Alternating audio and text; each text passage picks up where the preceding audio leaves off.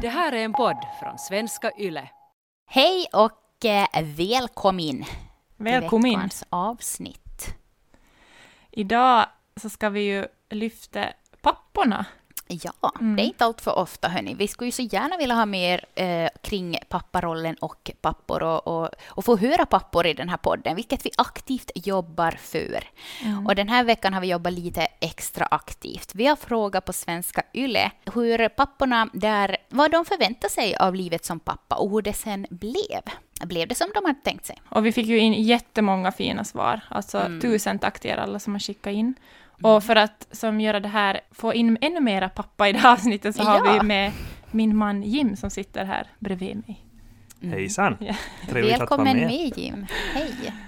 Mm. Äntligen får vi höra om mannen, myten, legenden. Han som kom bärandes med madrassen efter, vad var det nu då, vad heter det nu då? Slutgranskningen. Jajamän.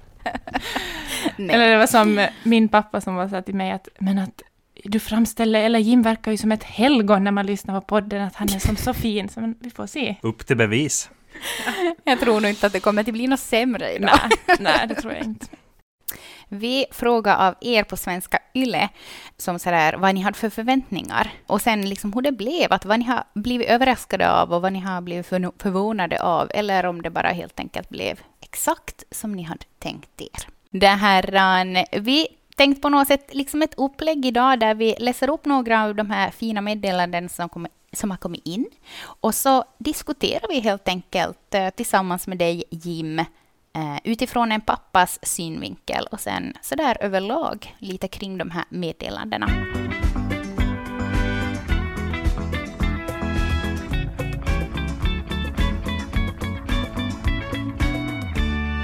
Så här skriver signaturen Bara mamma som dög. Lite förvånad blev jag nog att jag så många gånger tog det personligt när jag inte kunde trösta våra barn när de var under treårsåldern. Mm.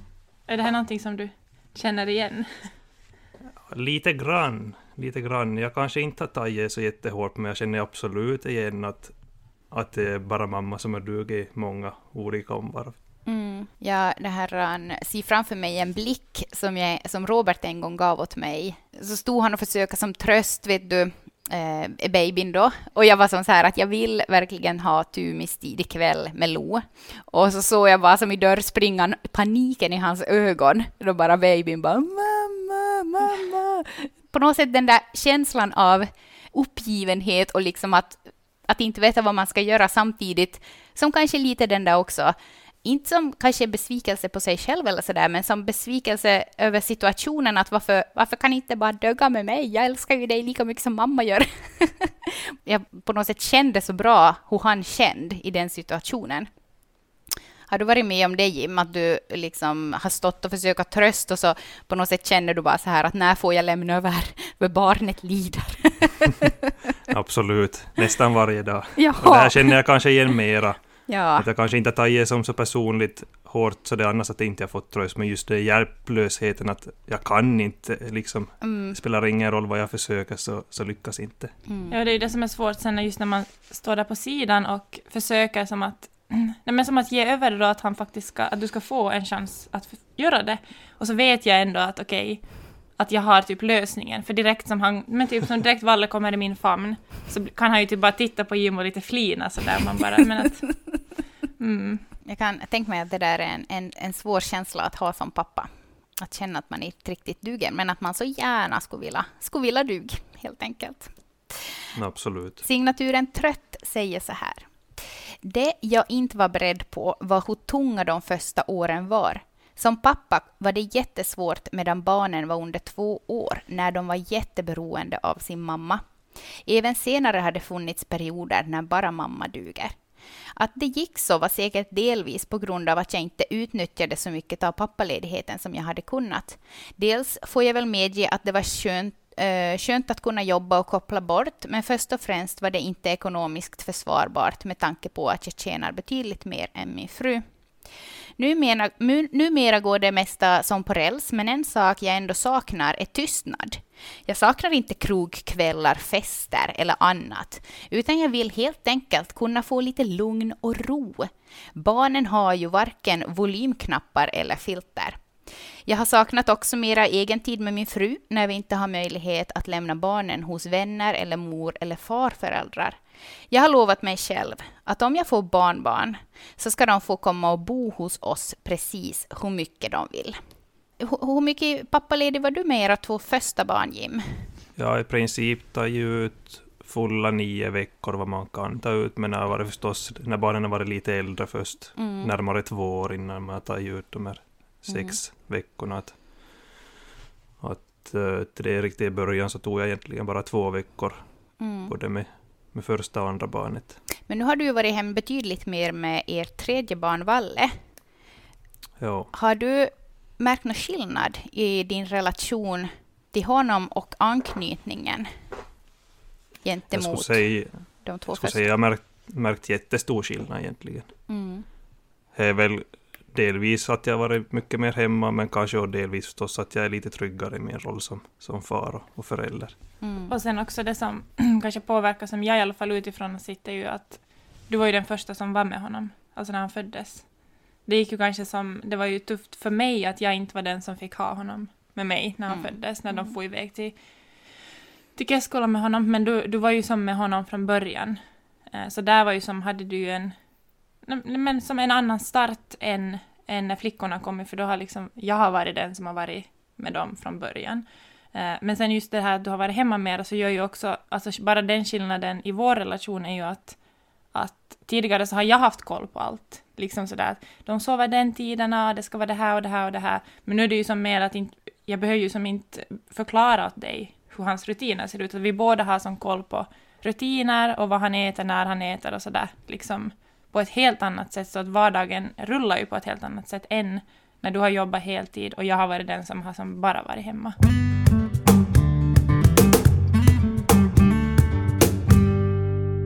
Det var också en separerad pappa som skickade in till oss ett väldigt fint meddelande och han har signaturen separerad och tom varannan vecka. Du skriver så här.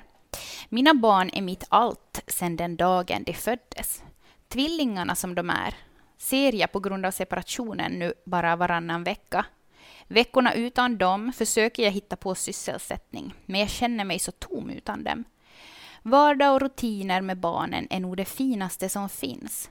Barnen är det bästa som har hänt mig och jag önskar att jag får leva länge för att gå, få gå vid deras sida även som vuxna individer. Fast det som är så här kaos och det är jättemycket ljud och det är som att det bara känns som att det är samma sak varje Mm. dag. Så försöker jag ändå stanna upp och ibland påminna också dig, eller vi påminner varandra, om- eller jag kanske oftare jag försöker påminna att, att det här är som, det här är ju som, inte skulle vi vilja vara utan det här Nej. heller. Att det är liksom bara att, att, att men när, man, när man längtar efter en tyst stund så är det ju för att det är ju någonting, en självvald stund. Jag tänker som, jag blev jätteberörd av den där, vad han skrev in för att det på något sätt tar i mitt hjärta så mycket att det finns inte, där är det som inte någonting, liksom, i, i alla situationer kan man inte välja där, Mm. just om man går skilda vägar, så kan det ju också vara att, alltså man kan ju, man har bara dem varannan vecka. Jag kan, den där tomheten som man beskriver, så den är ju på något sätt inte, det är ju inte alls samma sak som det här att man behöver en lugn stund. Det går, det går inte så att tänka sig in i den situationen och jag kanske blir nästan så här berörd av det just för att jag har varit den där som har varit vecka vecka och på något sätt också sittat, jag vet inte, men Alltså hur det kanske Hur det är tär att fara- på, hur det tär på Ja. den andra föräldern att vara utan dig. Ja, och sen också som vi har pratat med mamma också om att det tog länge för henne på något sätt att ge tillåtelse till sig själv också att vara glad och göra annat när jag var hos pappa. Mm. Att på något sätt att hon var också på något sätt hade skuldkänslor mot mig. Att hon borde vara med mig på något sätt. Mm. Att det är nog säkert jätte, jättekomplicerat. Mm. Jag tycker det var fint beskrivet i det här meddelandet, för fast jag inte kan relatera till separation, men att jag känner ändå igen det här att, att så fort man är, är från barnen eller familjen så, så är man som tom. Att Mm. Fast man kan gå en dag och tänka att oj, om jag skulle få egen tid, att kan de inte få bort. Och så far de bort och så, så står man mitt där, men var är allihopa? Vad ska jag nu göra? Ja. Fast man har haft så mycket man ska göra, bara de far, men sen Så det så... var bara ta vara på tiden, ta vara på tiden. Så att man är nog faktiskt väldigt fint med den rutinen. Ja, men säga, exakt. som Och det är ju som, det brukar jag också tänka sådär att det här är bara liksom, det här är min vardag, det är kaos, det är mycket ljud och det är liksom, det är gråt och det är bråk och det är skrik och förstås en massa fina stunder däremellan. För mig är det bara min vardag, men för barnen så är det ju deras barndom. Och sen just i sådana här kaosstunder så när det känns som att det är som ett, en orkan runt omkring Att man faktiskt bara typ kan stanna upp och typ se på varandra och vara som så här att Oh my god. Men sen samtidigt vara sådär att, ja, eller som vet du som att, att stanna upp ändå vara sådär att okej, det här känns typ kaos, men att det här är ändå jättefint. Ja, men precis. I kaoset.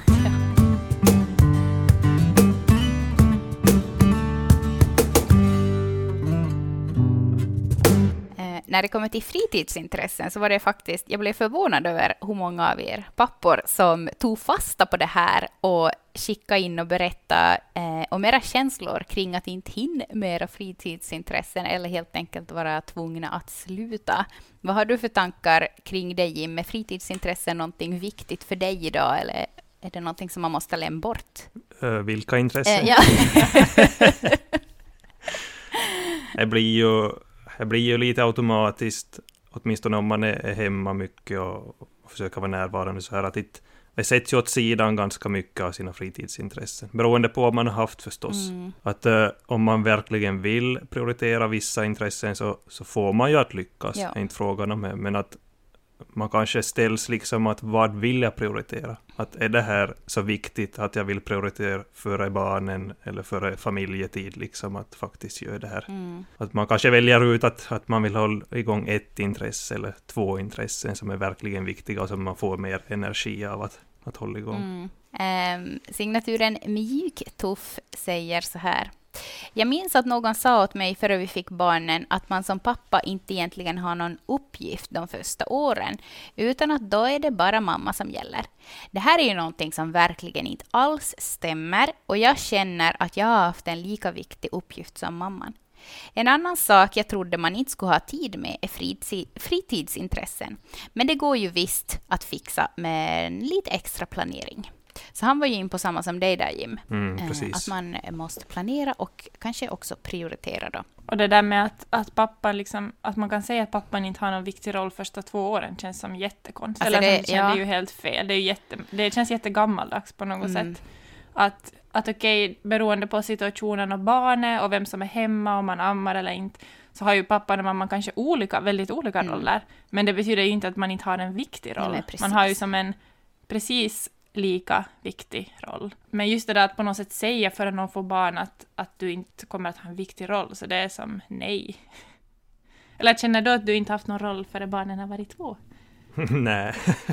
Men samtidigt så ser jag ju, jag kan minnas hans sidan att om man var mycket på jobb och inte var hemma riktigt i början, så då blir det liksom att man har inte, just som vi var inne på, att man har inte riktigt koll på sovstunder, man har inte koll på matrutiner och allt sånt, att då blir man ju lite utanför om inte man faktiskt som jobbar sig in i, i den rollen. Om pappan jobbar heltid så, så blir det ju också på ett annat sätt, men då är det kanske just att man får prioritera bort då liksom fritidsintressen på kvällen för att liksom istället stärka anknytningen och relationen till barnet. För att det, alltså jag och pappan är otroligt viktig.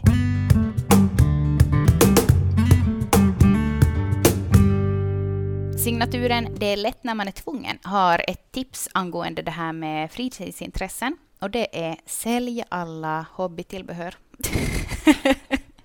när jag fick mina tvillingar i famnen var det ingen större än livet upplevelse för mig. Det kändes däremot som att allting gick som det skulle, att precis så här skulle det ju vara, i all positiv bemärkelse. Att det var mycket jobb i början var ju ingen stor överraskning, eller att man tappar nerverna allt som ofta. Någonting, något överraskad blev jag dock över vad extrem sömnlöshet och stress gör med en. Jag har nog aldrig varit så arg och desperat i hela mitt liv. I stunder då jag till exempel sovit två timmar de senaste två dygnen och är ensam med ettåringar som vägrar sova tupplur då jag behöver sova, ja, då har jag ropat allt vad jag har kunnat. och även slagit näven i väggen. Tur nog var väggen av gips och jag var inte så värst stark då, eller så var jag bara dålig på att slå. Och där tycker jag att vi kan pausa. Han har skrivit vidare också, som vi ska läsa vidare på också, men, men det här med att tappa nerverna. Jag kan ju berätta att i morse så, jag är inte stolt över det här, men jag kastade ett leksaksgarage i golvet. Så det gick sönder. Och eh, ja, alltså nej, fy man känner sig inte stolt då. Nej men det är oftast redan när man gör det, Mm. när man gör någonting, Mm. så då ser man ju typ sig själv nästan utifrån och är sådär eh, nej men som man inser liksom medan man gör, men samtidigt måste man få det ur sig. Ja, jag måste bara, måste kasta få det här garaget Jag måste bara få kasta det där garaget. Om man är i en sån situation att man är jätte, jätte, jättetrött, så allt på något sätt ställs, ju till sin spets så ytterligt. Mm. Och just som han skriver där att han var hemma med dem och de, sen hade de inte sovit och de ville inte sova på dagen. Och man blir ju på något sätt i någon sån här, att man kan ju typ inte tänka liksom klart. Alltså man, det, man blir ju, ut, utifrån så kanske det är så här, men snälla nu att, att det är ju bara att ta dig samman och dricka lite kaffe ungefär. Men när man är i det så är det ju som på något sätt så, man upplever det med hela kroppen och man är som så trött och det är ju som en tortyr att vara så där trött. Och samtidigt försöker man vara pedagogisk och, och ingenting fungerar. Så det är liksom i den, ja, jag kan helt förstå honom. Mm. Och dig också. Ja, helt klart. Alla små saker, redan hur man så säger saker till varandra så kan man bli liksom mitt i allt sura fast man inte alls har, har menat någonting med vad man har sagt. Att man har lite fel ton eller man uppfattar saker på fel sätt. Att sömnen är nog jobbigt ämne. Man blir en helt annan människa att inte man har fått sova ordentligt. Ja. Vi läser vidare. Det som däremot nog kom som en stor överraskning var den totala förintelsen av allt som gör mig till individ, utöver att vara pappa och make. Samt den kompletta, det kompletta försvinnande av allting som heter fritid. Om jag nu skulle ge ett råd till blivande föräldrar utan desto mer eh, stödnätverk runt omkring sig, skulle den cyniska versionen vara Har du en sport som hobby? Sälj eventuella redskap. Spelar du ett instrument? Sälj det. Lyssnar du på skivor eller spelar dataspel? Sälj allt. Det finns endast barnen och jobbet. Jobbet för att sätta mat på bordet och sömnen för att orka med allt sammans igen nästa dag. Det är allt som kommer att finnas i ditt liv de kommande fem åren. Ingenting annat. Men jag älskar lite hans ton ändå i det här, för att på ett sätt så kan det här ju vara sanning i många familjer. Absolut. Men liksom ändå som att det är som en lite så här humor och som att ja, det kan vara att det är så här, men att det är inte så farligt och det kommer att gå över liksom, och det kommer att komma en annan fas Mm. också. Ja, man måste nästan dagligen tänka sig att ja, okej, att nu är barnen så här jättesmå, att därför är det sån här situation, men att så fort de är lite större så har man någon möjlig, möjlighet att ta med dem om man ska göra någonting, eller att, att det är lättare att ha någon att andra parten är är själv med alla tre barn eller, eller att man har barnvakt som kan sköta alla tre. Mm. Och att vi kommer troligtvis att sakna den här tiden. Mm. Troligtvis. Mm. Ja, det där har jag också tänkt på, att det här är ju antagligen typ bästa... Ja, jag har på något sätt tänkt det att det kan som inte egentligen finnas någon bättre period i livet. Men nu har jag faktiskt hört att typ runt 43-årsåldern ska tydligen vara den bästa perioden i livet, så jag ser fram emot det. Hörni, vi fortsätter höra vad han har skrivit. Jag förstår nu varför pappakarikatyrer lever och mår så bra. Med pappor som till exempel är intresserade av verktyg och tycker om att fixa och skruva med saker. Det finns nämligen ingen tid för egna hobbysar, så då måste du lära dig att tycka om det du är tvungen till att göra. Så jag var nog inte förberedd på att totalt sätta mitt övriga liv på paus i flera års tid.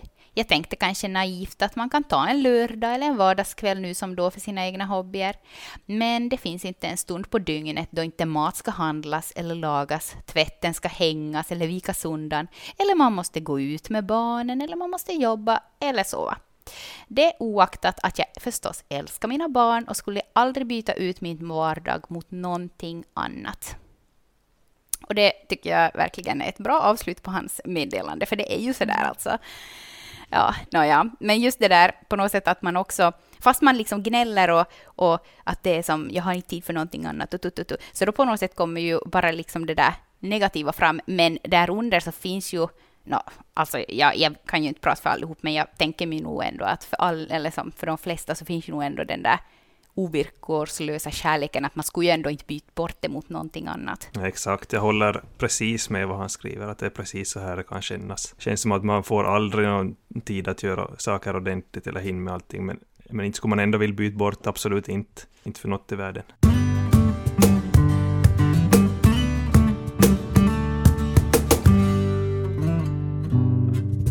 Sista meddelandet som vi ska läsa upp idag är av signaturen Inte som min egen far.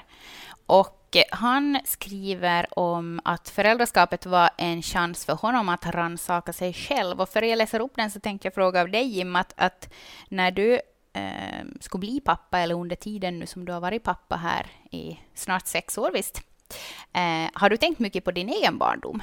Och hur dina föräldrar har varit? Kanske inte så jättemycket till en början.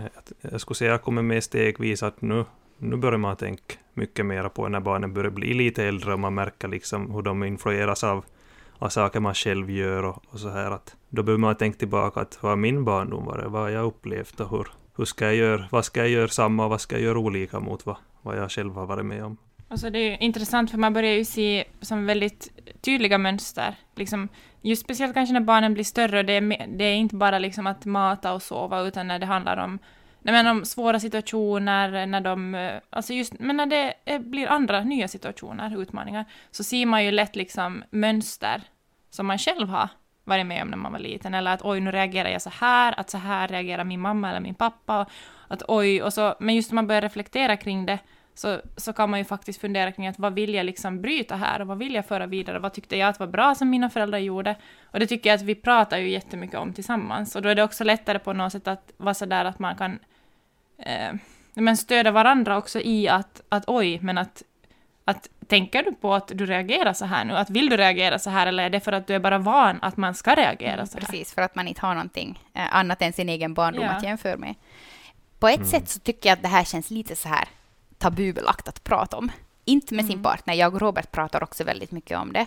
Men sådär typ öppet tycker jag på något sätt att det känns för att man vill inte, man vill ju inte heller, alltså som, fast man vill liksom göra någonting annorlunda mot vad ens egen för, förälder eller föräldrar har gjort. Så på något sätt känns det ju då som att man kritiserar deras föräldraskap. Men det har ju egentligen alltså ingenting Nej, med det att göra, för det, det är mer som sådär att, att för att eh, många saker som våra föräldrar har gjort, så har ju de fått från sina Mm. föräldrar, och de har fått från sina Mm. föräldrar som kanske har varit i krig. Liksom, jag menar, det är så mycket som går i generationer, det handlar ju inte om att, att jag tycker att mina föräldrar har gjort saker fel, utan det är ju mer som att oj, att den där saken så passar inte mig som barn, den där saken tyckte jag var jobbig och, jag, och allmänt Mm, bara. mm. Liksom för varje generation så lär vi ju oss nya Mm. saker. Så det handlar ju mer som också om att det här är som inte något dömande, utan det här är bara liksom hur vi kan utvecklas. Och jag tänker också som att, att det beror ju på vad man har för relation till sina föräldrar, men eftersom, kanske eftersom att vi har också gått i terapi när jag hade min ätstörning, så kan jag ju prata, jag kan prata med min mamma och pappa om det här, liksom att, att, eh, att vi kan diskutera med mamma kring saker som hur hon reagerade när jag var liten, och hon också inser att oj, det här var kanske inte bästa sättet att reagera eller att äh, göra saker. Att, hon liksom, att man kan tillsammans diskutera också om att utan att på något sätt att någon tar illa på näsan Mm, av det. mm. Och det tycker jag att det är jättefint om man kan göra. Ja, men precis. Och också, eh, jag tycker också att det är som en viktig sak att fundera över. Redan, eh, det märker man ju redan som när man går på rådgivningen när man är gravid och ska fylla i de här alla pappren, eh, så ska man ju också, det är typ en hel sida om sin egen barndom och liksom att, att eh, på, en, hur, på, vilk, på vilken skala vet du att, Eh, att du inte behöver bli som dina egna föräldrar, eh, du vet om att du inte behöver agera på samma sätt som dina föräldrar har gjort, att det är ju som precis som du säger, att det måste på något sätt bara få ske den här utvecklingen och liksom det blir nya tider och, och nya, man får nya tankesätt kring uppfostran och så här, så att man behöver inte lämna i de här gamla hjulspåren. Men fast det är lätt att säga att man behöver inte lämna det, så är det ju jätteenkelt att falla dit tillbaks. Och det här har då alltså signaturen Inte som min egen far skrivit om och eh, det här tycker jag att vi ska diskutera mer om. Men först ska jag läsa den. Innan jag blev pappa hade jag tänkt mycket på min egen barndom. Vad vill jag ta med mig från min egen fars föräldraskap och vad vill jag absolut inte föra vidare? Jag jobbade hårt för att hålla min bestämda linje och sa till min då ännu bara flickvän att om jag blir som min egen pappa var, då måste hon säga till. Så länge barnen var små så gick det här fint. Men med tiden och när barnen blev äldre så smög sig min egen fars tendenser fram i mitt faderskap. Besvikelsen var stor den dagen då min fru satte sig ner och sa att hon måste hålla vad hon lovade. Du beter dig nu som din egen pappa gjorde.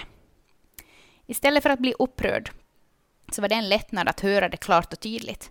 Jag visste ju att det hade smugit sig på, men inte i vilken grad. Det var ju under flera års tid. Jag började då i familjerådgivning och idag har jag en mycket mer respektfull, öppen och kärleksfull inställning till mina barn. Vilket var precis det som min pappa inte hade till mig. Jag får, jag får typ så här kalla kårar av den här, för jag tycker den var så fin, eller det han har skrivit var så fint, det var på något sätt så eh, ärligt och sen också att han har verkligen som jobbat med sig själv och vad han vill och sin egen liksom barndom. Mm. Och just det där också att, att när hon tog upp det sen med honom och sa att nu, nu märker hon att, att han beter sig som hans pappa Mm. gjorde.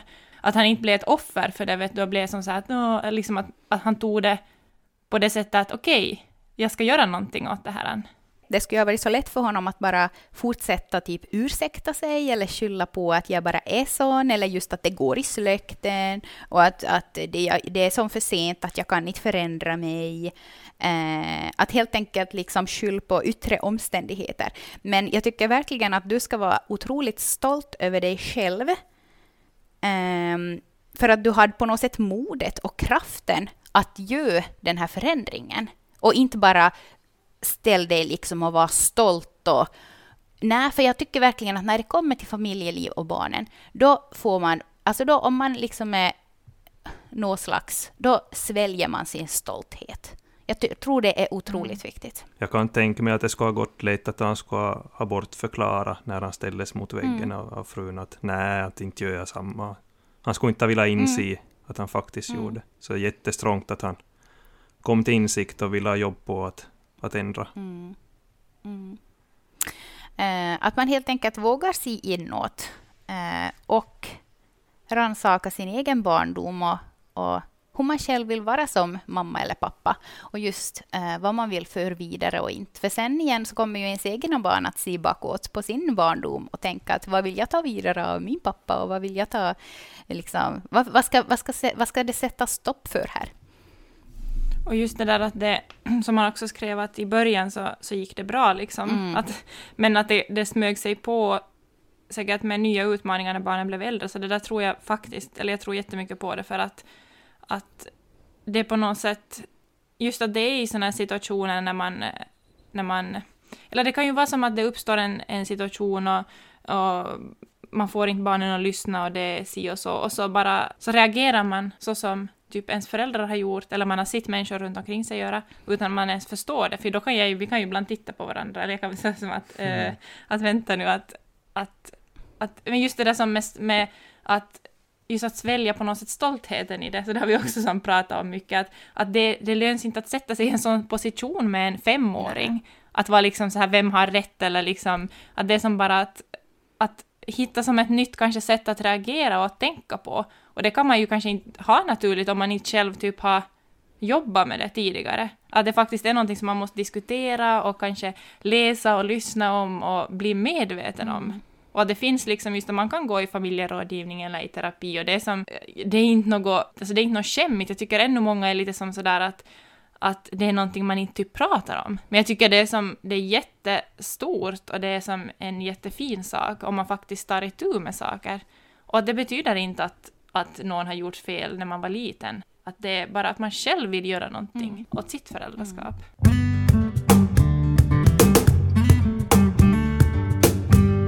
Stort tack att jag fick vara med. Ja. ja, stort tack Jim att du ville ställa upp fast du kanske till först kände att det var lite Det var lite premiär. Men det är ju jättevärdefullt att vi får, just när vi pratar till exempel om sådana här ämnen och vi själv inte är pappor så är det ju ovärderligt att få in en pappas röst. Eh, som med allt annat också, svår, eller som ämnen som vi pratar om som inte vi själva varit med om så att säga, så är det ju jättebra att vi får, vi får in en tredje, en tredje röst. Eh, ska vi säga något vad vi ska ha nästa vecka eller eh, är det Har vi ännu lite oklart? Mm, vi ska skåda. Var inte var det där sex avsnitt. Jag skulle faktiskt inte orka med det. Vill du spela in det? Nästa vecka hör ni mer. Ja. Och vilken slags madrass som är den bästa. ja. Men hördu, vet du vad? Vi hade ju det här med dåligt samvete. Vi skulle ju lägga upp det där på, på det här på Instagram. Och saker, alltså helt enkelt vad ni har mest dåligt samvete över som, man, som ni gör i ilska och stress. Till exempel säger eh, eller agerar mot era barn. Och hur orkar man vara en god förälder under trötthet och, och sämre perioder? Så det kommer vi att eh, dyka närmare in på nästa vecka. Tack för att ni har varit med oss den här veckan och tack till alla pappor som skickar in meddelanden till oss. Så otroligt roligt att ni är med oss. Tack och hej, hej då! Hej då!